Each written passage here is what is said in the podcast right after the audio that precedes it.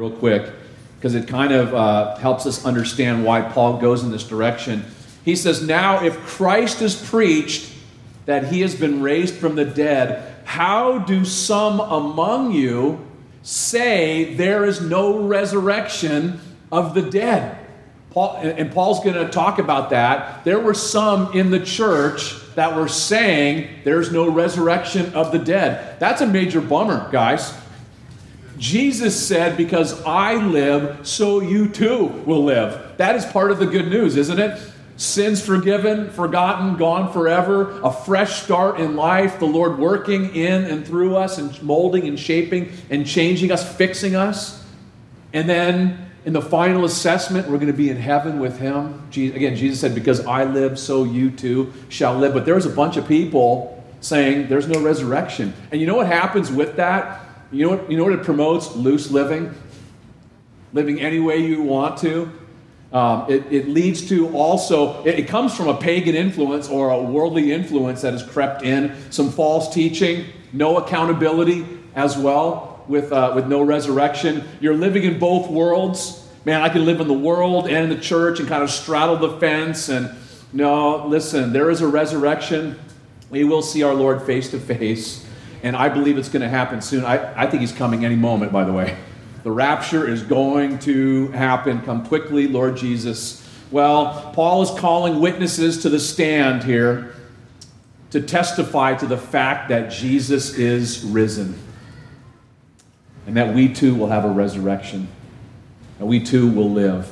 Well, look at what he says. He begins with the gospel. Moreover, brethren, I declare to you the gospel which I preached to you, which also you received and in which you stand, by which also you are saved, if you hold fast that word which I preached to you, unless you believed in vain. And so, moreover, Paul changes gears here. And, and, notice he says, Brethren, we're a family. He calls them family. He doesn't disown them. Even though they're talking trash about him, by the way, we'll learn later, he doesn't disown them as his family. He calls them brethren, and he reminds them, I'm proclaiming to you the gospel again.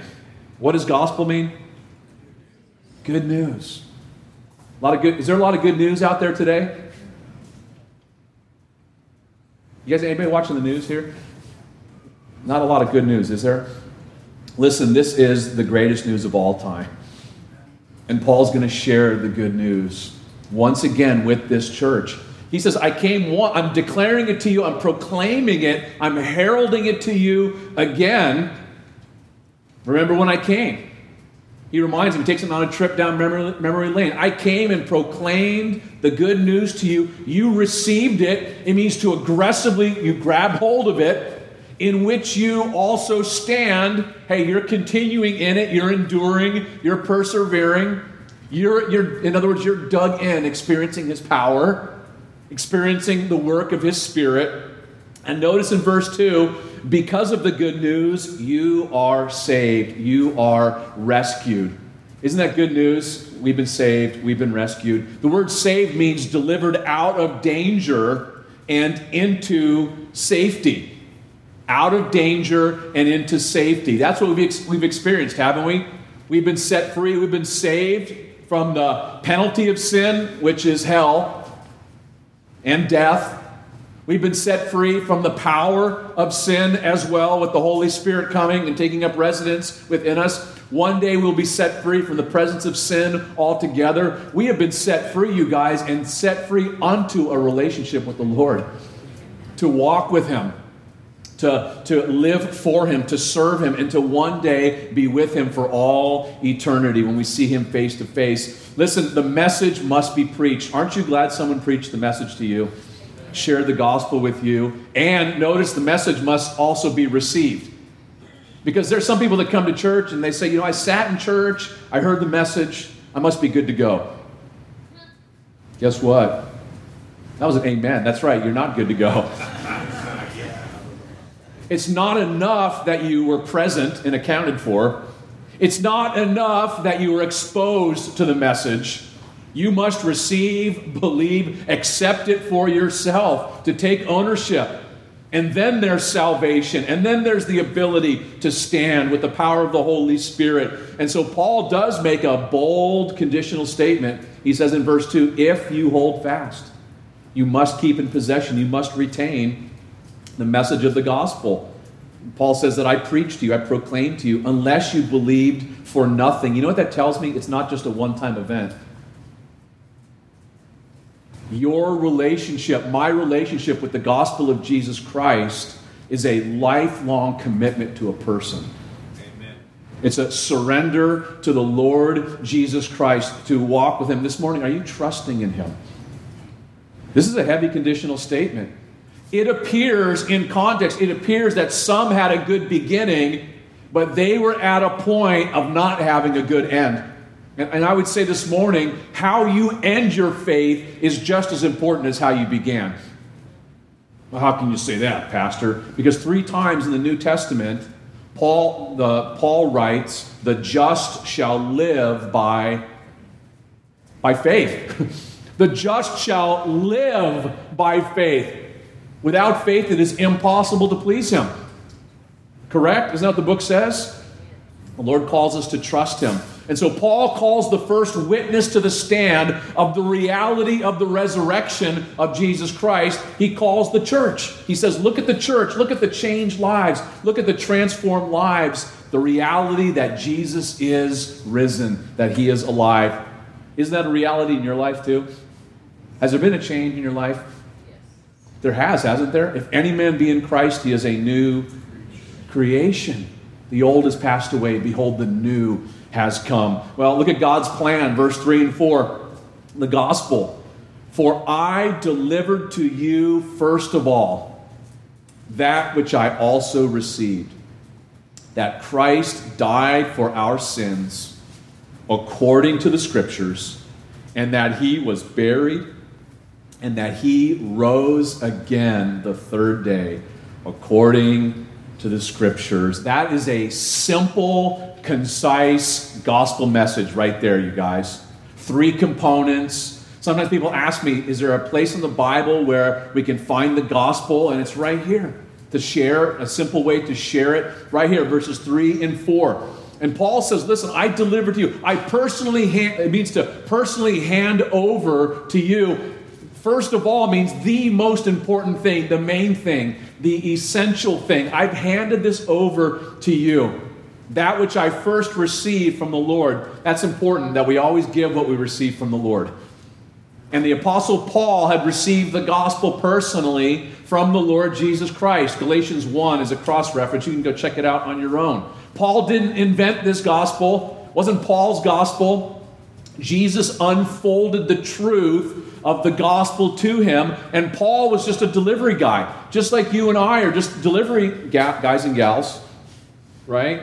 Just all we're doing is sharing what we've received from the Lord. And so the gospel. What's gospel mean again? Good news. What's the good news? Number one, look what it says Jesus Christ died for our sins. Jesus gave his life on the cross for our sins. Remember, the angel said, His name shall be called Jesus, for he shall save his people from their sins. Do you know that we're sinners? Do you know that you are a sinner? I am. You are. You is. I am. That's our problem. That's our problem, is our sin. It separates us from God. And it says in Romans I love what it says. In Romans 3, I didn't love it when I first heard it. Romans 3, uh, verse 10, verse 9, verse 8. Whole chapter, ready? No. 3:10 As it is written there is none righteous no not one there is none who understands. There is none who seeks after God. They have all turned aside. They have all to, they have together become unprofitable. There is none who does good. No, not one. Guess what? Our own goodness, our own efforts, our own works, our church membership, cannot save us. The, Paul goes on to say, We have all sinned and fall short of the glory of God. And so we've all sinned. We all deserve God's judgment. Why is this so important? Because we need to understand there's some bad news before we can receive the good news. Or, or, that we would value the good news for, for it being good news. That I need to see my condition apart from Jesus Christ. I am, I am doomed. I am in need of his forgiveness. That is our greatest need, gang, is the forgiveness of sins. And please notice what it said back there in verse, verse uh, 3 of chapter 15. This was according to the scriptures. This was predicted, this was prophesied about, and then it was fulfilled when Jesus came. Where is it predicted, you guys? Where is it prophesied about? In the which testament? In the thank you. Yes.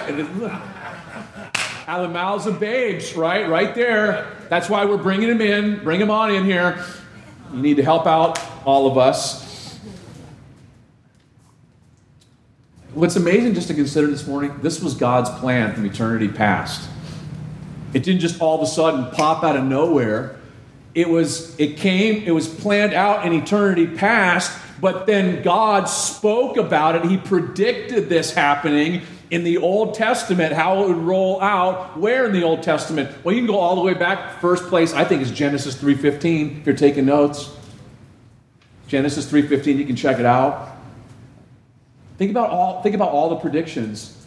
He, the Messiah, Jesus, would be born in Bethlehem, correct? Was that prophesied about? Book of Micah, yeah right? Born of a virgin, Isaiah. I mean, you can just go back all these places. He, the Messiah, would be Jewish, of the tribe of tribe of Judah. Thank you, the line of David, right? The kingly line. He would be poor. We know that.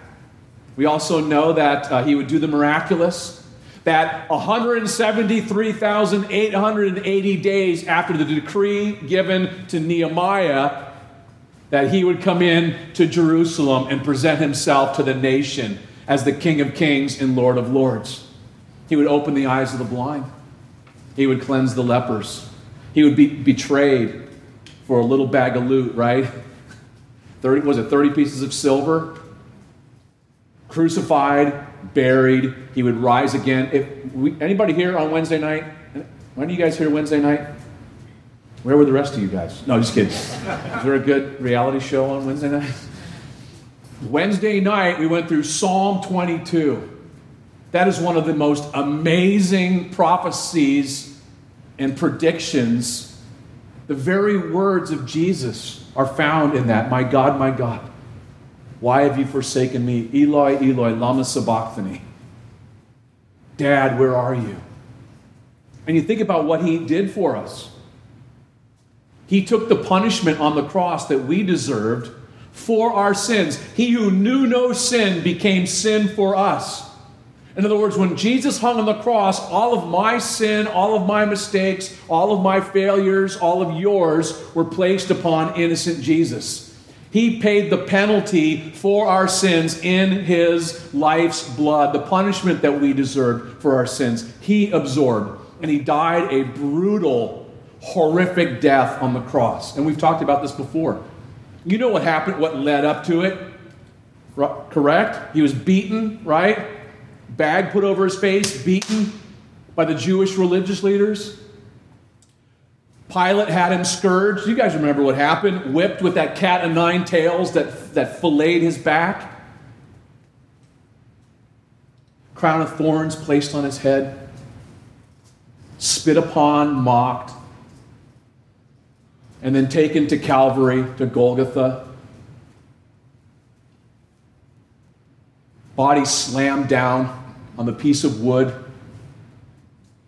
Nails driven into his wrists and into his feet. When you die on the cross, you die of asphyxiation, by the way. You're trying to pull yourself up to breathe, trying to pull himself. Think about the seven things he said from the cross as he tried to breathe, as he hung there for you and for me. Father, forgive them, for they know not what they're doing. As our trash was piled upon him, Dad, where are you? Dad, where are you? For that, there was a disconnect because all of our sin was placed upon him. And the Father couldn't fellowship with sin. And there's that break in the fellowship so that you and I would never have to say that, Dad, where are you? We can know that no matter where we are, no matter what we're going through, we're never alone. Jesus said, I will never leave you nor forsake you. He endured the cross, despising the shame, and he hung for you and for me. Crucifixion, pierced, wounded for our transgressions. We get the word uh, excruciating from crucifixion, by the way. Excruciating pain. And then in his dying breath, it is it is finished, paid in full. That's what it means tetelestai in Greek. Paid in full. Your sin debt, my sin debt. He paid the full and satisfying price for our sins. Why? That we might come into fellowship with God and have a relationship with Him. The very reason we were created to know Him and to walk with Him. And then what happened? You guys remember what happened afterwards? Remember, remember the, the religious leaders wanted to uh, speed up, wanted to speed up the death of those that were crucified because it was Passover. So Pilate's like, all right, let's expedite this thing, expedite this deal. And they went, the, the two criminals, their legs got broke, right? Because you couldn't pull yourself up any longer. Once, you once, you once your legs are broken, you're done. You're dying of, of, of asphyxiation. But they went to Jesus and they found that he had already given up the ghost, right? Father, into your hands I commit my spirit. And what did they do? What did the Roman soldier do? Stuck his side, right? Into his side, and out came blood and water, right? You know what that means, by the way? He was really dead. Because there's some people that say, oh, no, you know what? It, it was just, um, he, he just passed out or you know he was hurt a little bit but then when they he revived a little bit later or some people say you know it was symbolic or he was faking it listen he was dead he died for our sins and then notice the next verse verse 4 he was buried who came to take jesus down from the cross and wrap him up and put him in the tomb who was it nicodemus nick at night right nicodemus and Joseph of Arimathea, right? Had the, the tomb already for him, the tomb of the rich man, right? That was him, all ready for Jesus. Isaiah 53, it says that, doesn't it? Buried. That's a component of the gospel. Jesus was put in the tomb, wrapped up by Nicodemus and Joseph of Arimathea with their aloes and spices. The spice girls looking on, you know, they're going to come the next morning, right, to, to fix the job that the guys messed up. Stone rolled, put into place, covering the opening of the tomb. A seal put on it. Who else was there? Soldiers or an armed guard was put there too. You guys remember the story, don't you? But what happened on the third day? Look, it says he rose again. He came alive on the third day according to the scriptures, predicted and fulfilled by the Lord Jesus Christ. By the way, that's something to be celebrated, isn't it? Why do we gather on why do we gather on Sundays? That's when Jesus rose from the dead. Should be a time of celebration, shouldn't it? He's alive. He is alive. It's the day Jesus rose again. Death couldn't hold him down. He conquered the grave. The Father accepted the payment that Jesus made for our sins by resurrecting Jesus from the dead. The Father was well pleased. We, listen, this morning we serve a living Savior. We worship a living God, not a statue, not a thing. We worship and serve the true and the living God. So many scriptures. I mean, there's even pictures, right? Jonah Jesus said, as Jonah was three days in the belly of the great fish, right? Three days and three nights. So the Son of Man will be in the earth, buried. but come back to life like Jonah. Picture of Abraham and Isaac going up to Mount Moriah, uh, to Golgotha, that same area. When Abraham was to offer up his son Isaac, a picture of Jesus giving his life, a father giving his son for us. Listen, it's good news. It's good news, isn't it? Because Jesus said, I live, you too will live. Jesus also said, check this out. I think this is a great reminder this morning. The words of our Lord and Savior. You guys remember this? Jesus said, I am the resurrection and the life. He who believes in me, though he may die, he shall live. And whoever lives and believes in me shall never die. Do you believe this? That's a question Jesus asked to Martha. Do you believe that? Yeah. That means you too, you and I will live. And it's that, listen, Jesus said, Jesus predicted it too, didn't he? He said, Watch me. I will die, and on the third day I will rise again. And if you trust me, you will live also. It can happen to you too. Because that's the one thing, well, it's the, there's two things we face taxes and death, right? That are sure. Listen, every one of us here, you will die. I will die. Ten, statistics haven't changed. 10 out of 10 people will die. We have the answer for death. Jesus tasted death for us and he beat it. He conquered it. And you can beat it too if you are trusting in Jesus Christ. Listen, the gospel is a life changing message. It is a message of hope, it is a message of help. Listen, it is the message that the world needs right now more than ever. It's the gospel that changes our lives. Listen, it's not legislation that's going to change men's lives. It's not a change of candidates. It's not a change. Listen, it's a change of our hearts that happens by the gospel of Jesus Christ. That's what we're called to be faithful to deliver. Because our kingdom, listen, our home is heaven. We're ambassadors of heaven, aren't we? Heaven is our home. We're just passing through. We're pilgrims passing through. That's where our citizenship is, first and foremost. And so it's the gospel that matters. Well, were there any eyewitnesses to the resurrection? Look what it says. Paul's going to call some, some to testify, right? Here he goes. Check it out. It says he was buried, rose again the third day, according to the scriptures, and that he was seen by Cephas, then by the twelve. After that, he was seen by over 500 brethren at once of whom the greater part remain to the present, but some have fallen asleep. After that, he was seen by James, then by all the apostles. And so Paul lists the post resurrection appearances eyewitnesses to the fact that Jesus is risen. And notice over and over, it keeps saying, He was seen, He was seen, He was seen. Isn't that what it says? like four or five times in those verses. He was seen. Seen first, Paul says, by who? Who saw him? Who's Cephas? Peter. It's Aramaic for Peter. Do you remember? You remember the last? Do you remember that Peter had a little difficult part in his walk with the Lord? Do you guys remember what happened? Jesus said, Simon, Simon, Satan has desired to sift you as wheat. But I've prayed for you. Your faith will not fail. When you return to me, go and strengthen your brethren. And Jesus said, Listen, you're get, you all are going to bail out this night. You're going to be dispersed. The shepherd will get struck, and the sheep are going to. And what did Peter say? I'm Rocky. Not loose paraphrase. Not me.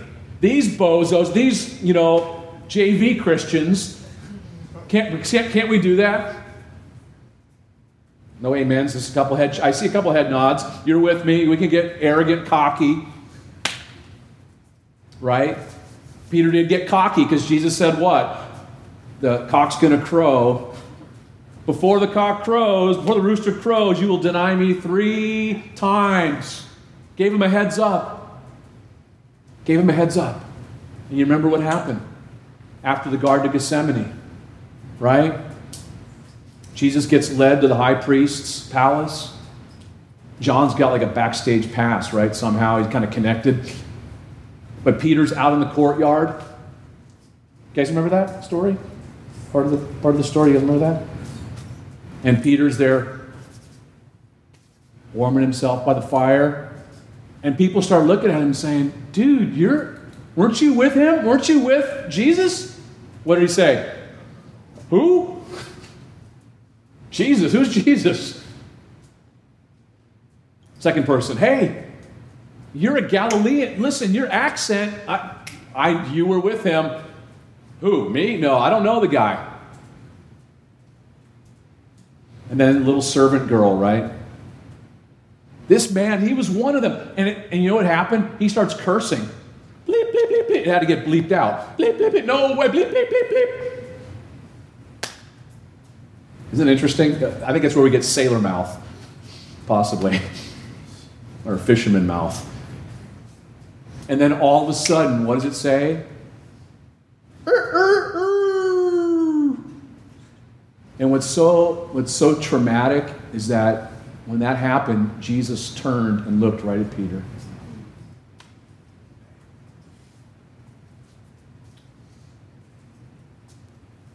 I mean, and he wept bitterly. I don't think the look was like, you bozo, you know. I think it was, Peter, I love you. I told you, and I told you how to get back on track. But imagine where he was. I mean, if anybody, anybody here ever blown it serving the Lord, man. And the Lord is so gracious, isn't he? Jesus rises from the dead. Remember the message to the girls? Go and tell Peter and the rest of the guys, Peter, Peter, heaven's looking for you. The Lord's looking for you. And some point, resurrection morning, Jesus has a one on one with Peter. I, think that's so beautiful. Because doesn't the Lord do that in our lives? Meets with us in a special way after we've blown it, when we're broken. Jesus is praying for you just like he prayed for Peter. Simon, I've prayed for you. He ever lives to make intercession for you and me. Did you know that? Right now, He's praying for you, He's praying for me. Then he saw the 12. Next, the 12. Oh, wait a minute. What about Judas hung himself, committed suicide? Why do they call him the 12? I think it's a generic name because he he's not going to list out all of them, 11 of them. And I think it's just a generic name, the 12. That's what they were called, the 12. Uh, maybe Matthias, too. Remember, he was the one that, that, that came, Acts chapter 1. He was the one that replaced Judas. After that, verse 6, Jesus was seen by, notice this, at one time by over 500 people. I think that happened in Matthew 28. There was this big gathering. Remember, um, the Lord said, I'm going before you to Galilee, meet me there. And there was some, they got sidetracked for a little bit. But think about that 500 people saw the risen Lord. And notice what Paul says. Most of them were alive when Paul was writing. This is uh, 30 years after. Most of them were still alive. So you could say, hey, tell me about when Jesus rose again from the dead, when you saw him. What was it like? And they could tell you. There was eyewitnesses to the fact, not hallucinations, not 500 people, you know, hallucinating. 500 people saw the risen Lord Jesus Christ. Some of them fell asleep. What does that mean? They were taking a nap? No, it's a euphemism for death. Right? They've gone home to be with the Lord. They're not some soul sleep nonsense. To be absent from the body is to be present with the with the Lord. After that, verse 7. Check it out. What's it say? Verse 7. After that, Jesus was seen by who? Who? James. Who is James? Jesus' half brother. Thank you. Same mom, different dad. Some of you get that later. Same mom, different dad. I mean, think about, think about growing up in that home. Can't you be more like your older brother? What's the matter with you kids? Sorry. But remember, it tells us in John chapter 7, Jesus' brothers were unbelieving. And here's the thing about unbelief. Uh, let me encourage you, let me challenge you, let me warn us is that unbelief is a dangerous leaven, whether in your life or in your home or in a ministry.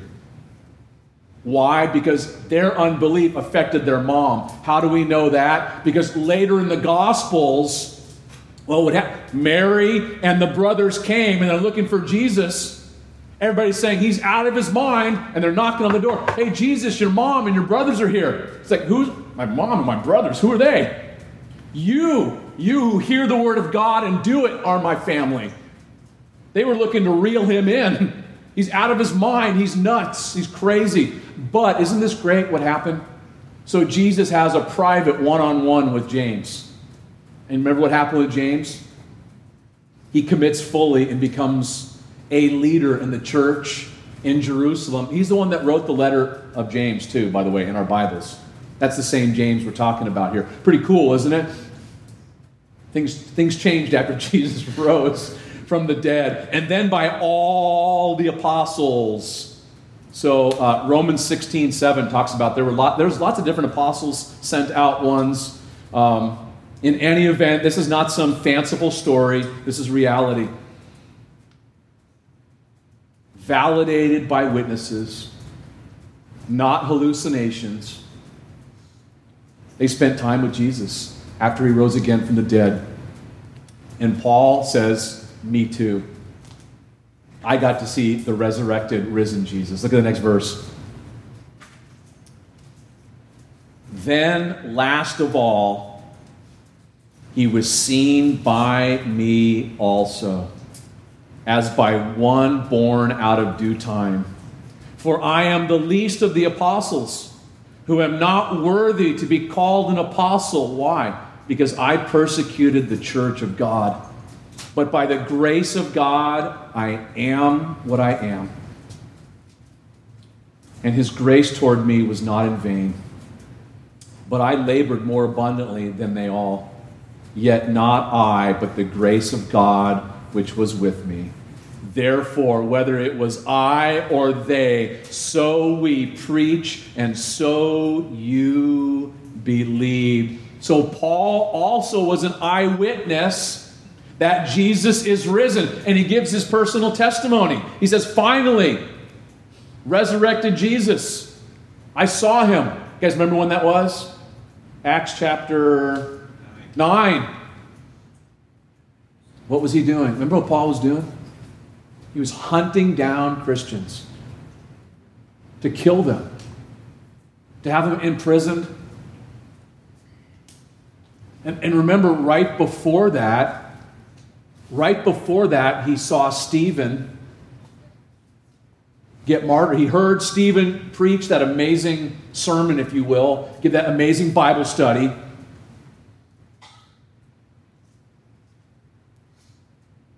They take Stephen out and they all, all the Sanhedrin, they put their, their cloaks at the feet of Saul.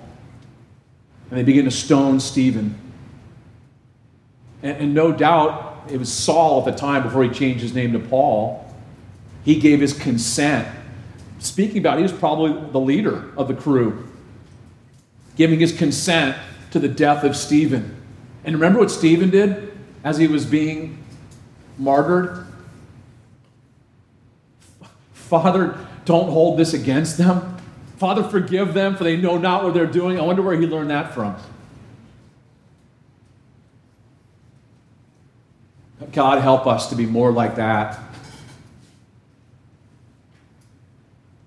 And then he looked up and he saw Jesus standing at the right hand of the Father. We always see him sitting, standing, ready to welcome him home.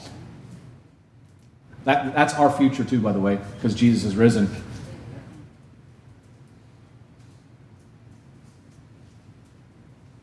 Acts chapter 9. Paul is hunting down Christians, and what happens? Jesus breaks into his life, breaks him, he surrenders. So beautiful. Paul was a religious monster. And the risen Jesus Christ radically transformed him. A man so full of hate transformed him into a man so full of love. You know, the Lord still does that today.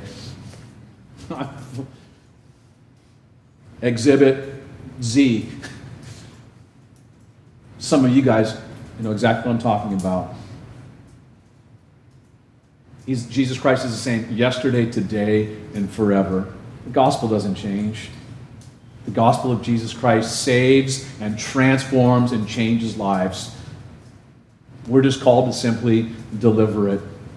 And Paul's like, I was born, I was by one born out of due time. It's interesting that word means miscarriage or abortion. It's heavy. Maybe because he didn't go through the gestation period like the other disciples. But why does Paul view himself this way? Verse 9. Because he, pers- because he said, I persecuted the church. I hunted down Christians and hurt them. And Paul had to live with this in his memory. I mean, can you imagine running into family members? I'm sure he did. Running into family members of, of lives that he had taken, people he persecuted. And what did, God did a glorious work in the Apostle Paul. But that's the same work he wants to do in every single person's life. God wants to do that transform and change us. Paul's like, I don't deserve to be put in any kind of position to be used by God, but he says, verse 10, this is like one of my life verses. I've got it highlighted here, underlined here. By the grace of God, I am what I am. Because of God's grace, His kindness, His favor. I'm good with what God has made me to be. Are you good with what God's made you to be? Listen, God's grace frees us from being phonies. Did you know that? Because we spend our lives trying to be something we're not, act like something we're not, put on a good show, put on a good front, act like something that we think we are supposed to be, present ourselves in a certain light to look like something. Listen, God's grace frees us, gang. What we're afraid of is being found out for who we really are and how much of a mess we are. And you know what? God's grace frees us up. That's the amazing thing about the gospel. By the grace of God, I am what I am. I'm good with that. It's so freeing. The world tries to pressure you and conform you to its mold. Paul says, This is who God has made me, who He's changing me, turning me into, and I'm good with that. I'm down. Are you good with that? Are you okay with that? Or you, can you stop putting up a front and say, you know what, I am what I am by the grace of God? I love this. It says, His kindness and favor in my direction was not empty or worthless, not in vain. God did this work in me and it wasn't wasted. He says, I labored more abundantly than who? All the rest of the apostles. What, in other words, what God did in me was not wasted. What He's doing in me I labored, I worked. Is Paul saying the rest of the apostles were a bunch of lazy bums? Maybe. Some of them may have been. You know what? I was kind of meditating on that. There may have been some lazy bum apostles. Because there are lazy bum leaders in the church. Did you know that? That sometimes need a kick in the spiritual seat. Paul's like, you know what? God didn't waste his grace on me. I didn't deserve it, but I took I took what I've been given and I maxed it out. I love that about Paul. But then he says it's the glorious discovery of the grace of God, isn't it? Yet not me, it wasn't really me, but the grace of God with me. because God's grace is sufficient. His strength is made perfect in our weakness. There's a, yeah, I'm laboring, but you know what? The Lord's supplying. He's supplying what I need, the grace that I need to do what He's called me to do. You know, God's faithful. Did you know that?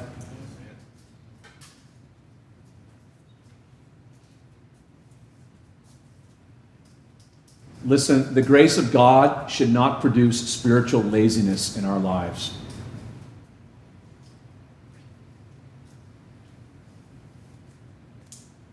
It shouldn't produce spiritual slugs, so to speak, for lack of a better word. It is God's grace is an amazing motivator. It compels us. Compels us. We think about all that He's done to rescue us, to save us, His marvelous plan and plans that He has for us, what He's done in our lives, what He's doing, what He's yet to do.